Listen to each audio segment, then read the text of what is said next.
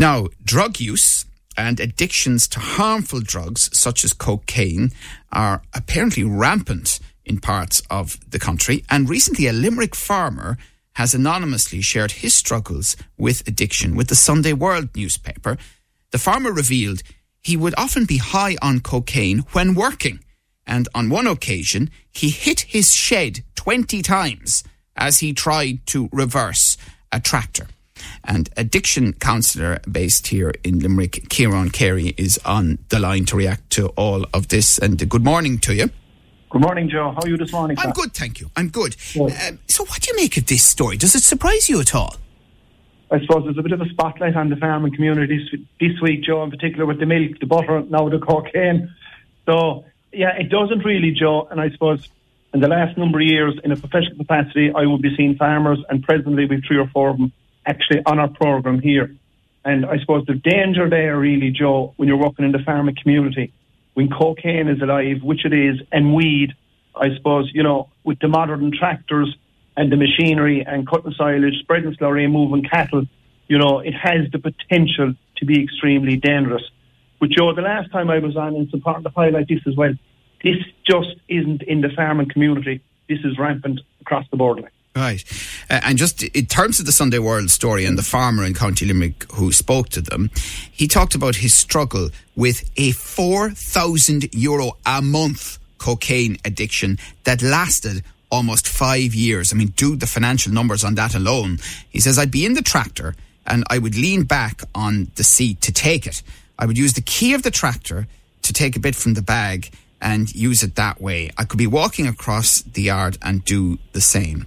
And he remembers how the drug gave him a, a sense of confidence and took away his fears and worries, insecurities, but the drug use kept increasing and it became an addiction and I was completely powerless as a result. And he said his addiction had devastating consequences on his life and his work, uh, which saw him even driving tractors under the influence of cocaine. And uh, he said, uh, I would have been reluctant uh, to take cocaine if you offered it to me unless I knew there was a chance of more. Because I knew that once I took it, the compulsion meant I'd have to have more. And uh, talks too about going on um, to uh, counselling and having unfortunately to go back to for further counselling before he finally managed to get past uh, this addiction. And uh, he says my family and friends thought I was distracted for other reasons, so they'd help me on the farm to make sure the animals were looked after.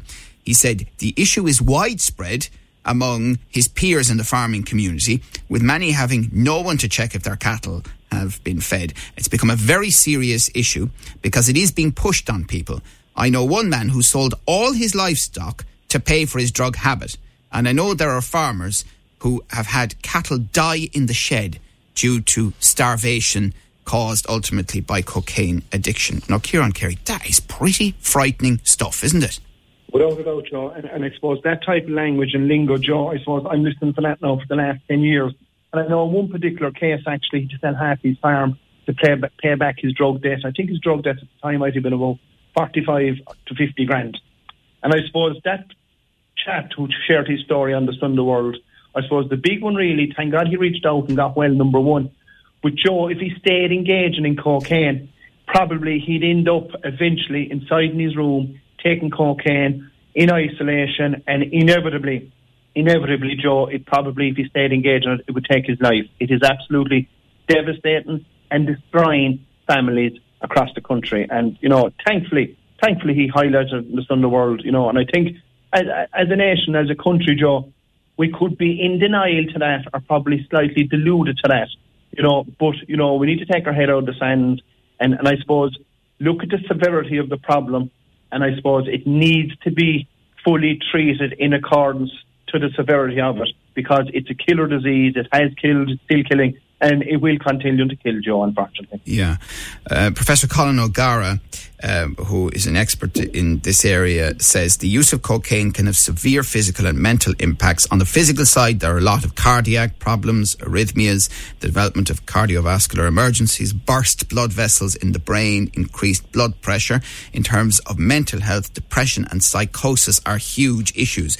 The more you take, the more you predispose yourself to developing psychosis, which is a serious psychiatric condition where you lose touch with reality. And, and uh, I mean, Ciarán, look, you know, drugs t- to a greater or lesser degree have always been there, have always been with us in society. I suppose there was a time when you know, it was the abuse of alcohol, and that does remain prominent in Ireland. But, but the issue of other kinds of drugs, and especially cocaine, it feels more recent than that. But I know from what you've been saying over the last couple of years, it, uh, you, people may not realise that it can be in every nook and cranny of people's lives in every community in Limerick. Of course, Joe. And Joe, I suppose one word really kind of illustrates that. It has no boundaries. It doesn't really mind where you work, what age you are, or how many in your family. You know, and you know, usually people when they're engaging in cocaine at the start, you know, do, as the gentleman shared, you know, he got a high and he thought it was great. But you know, most people who engage in it, Joe, and I, and I suppose experiment in it, whether they're 18 or 23 or 17, you know, they automatically think they're bulletproof. Number one, and number two, it won't happen me. Mm.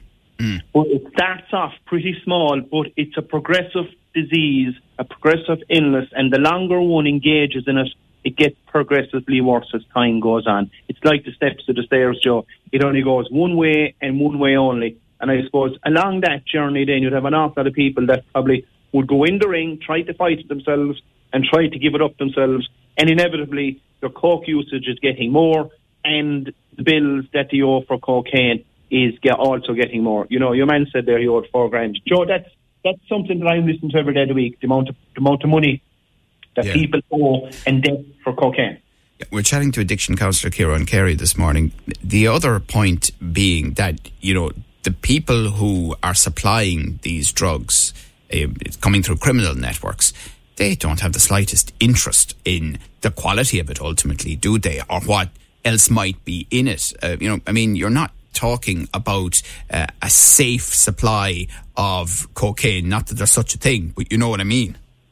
No, and I actually watched a documentary the other night myself, Joe, and actually I think it was over in, in Africa, and they were making cocaine and growing cocaine, and they were going through the various stages, right? It left this particular field, and I think uh, the farmer at the time paid 1,500 for a, a gram or whatever it was. By the time then it got to the streets, it had probably five times the value of it, and it was cut every time that it went. So, and at the end of the day, Joe, if there's someone desperate for a bag of coke, you know, and if they see the bag of coke and if they see the white in the bag, bottom line is that's all they see. So mm. they they are convinced that it's the real Mackay.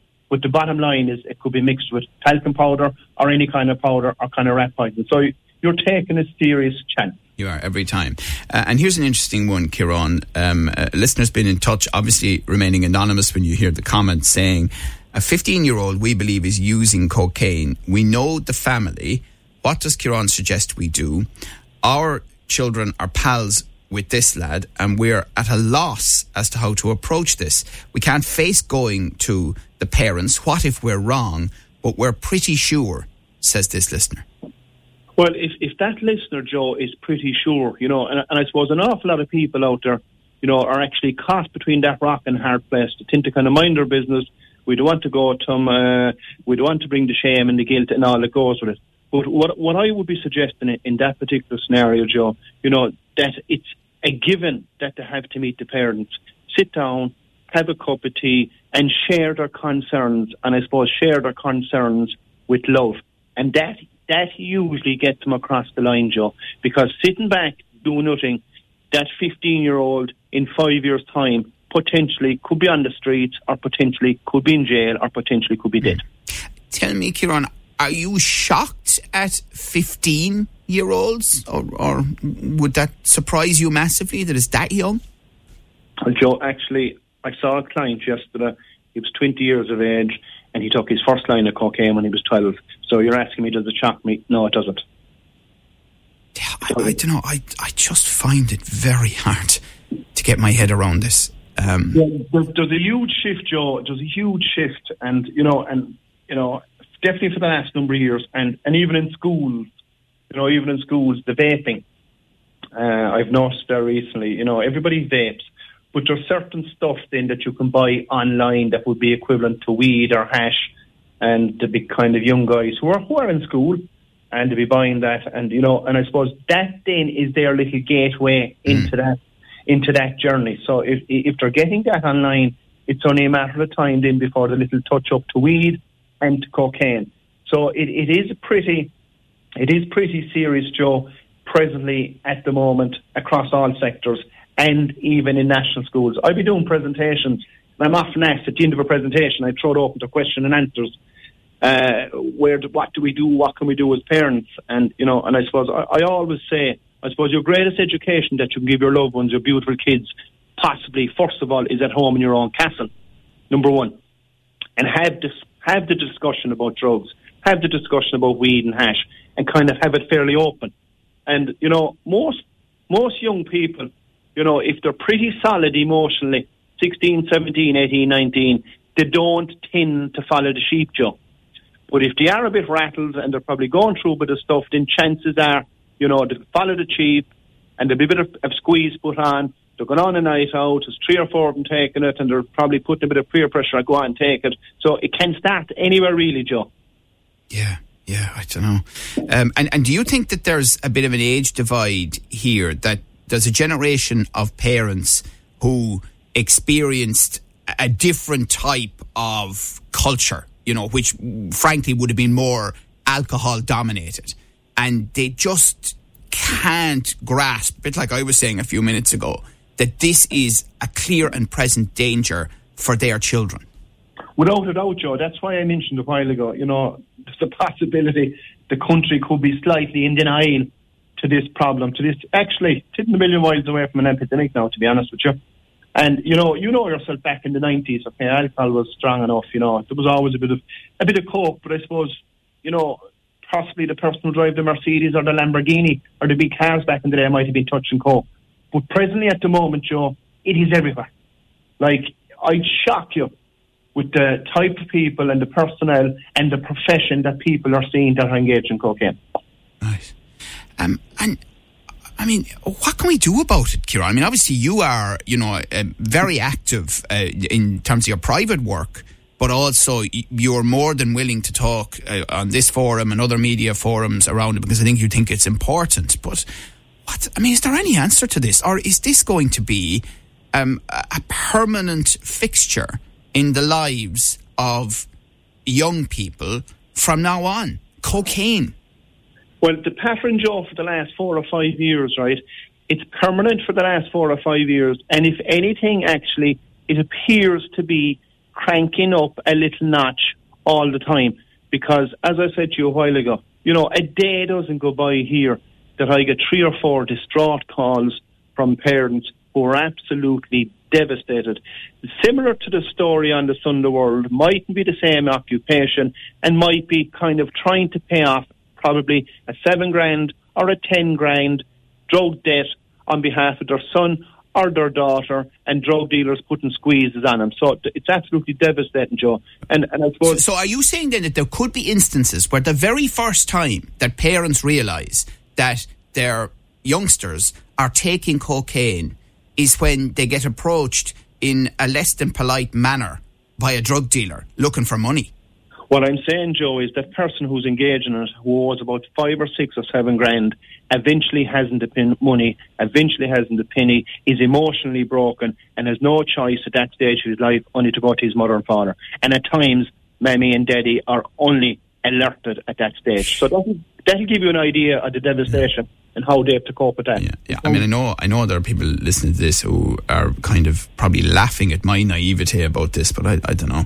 Anyway, a listener says, Joe, I was standing in the pharmacy last week with my teenage daughter, and we were beside the contraceptives. I picked up the box of condoms, and I told her I'd no problem talking to her at any point about these if she wanted me to. She turned to me and said, It would be more in your line to talk to us about cocaine. The kids at school are sniffing in the toilets. I nearly fell out of where I was standing, Joe. Big problem. Ciarán Carey is absolutely right. So actually, I, I, I'll share this. It's about three or four weeks ago. It was a Saturday. And, you know, sometimes I might get an, a little call to go into McDonald's for a Mac chicken sandwich. So I went in for a Mac chicken sandwich and a Coke. And I was sitting down and I was facing the benches in Dooradoyle, right, while I was waiting for my order. And this guy just caught my eye. He was on the phone. He was about 30 yards away from me, about 15 or 16, and he, was, he appeared to be kind of jumpy. But he was on the phone, put the phone down. Within the next three minutes, a young guy passed on a bicycle. The deal was done there in the space of five or six seconds. That was about half two on a Saturday outside McDonald's. And it was right in front of me. I wasn't looking for it, but that to give you an idea, uh, I suppose, how alive it is. Right. Um, so, I mean, obviously, you know, you you must, despite the difficulties of the work that you're doing, you must really enjoy it. I mean, you must feel that you are making a, a contribution and, and helping people off this and through these addictions. Yeah, and I suppose what we're talking about there up to now, Joe, I, I, I suppose it's a bit of reality, and I suppose it sounds kind of depressed, depressive in a way. But the good news is, you know, when people reach out and when people come in to get help, when they get assessed, and when they're on a recovery program, then they can get their life back in order. And not only them, but their families. So a lot of people do get well.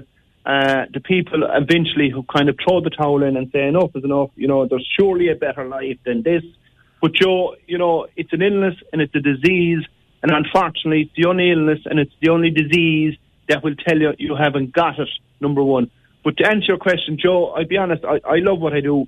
I've great pride in what I do, so I don't even see it as work if you know what I mean. I do. You know, because yeah. you're there and, you know, you're only facilitating somebody and you're trying to guide them down a certain road to get well.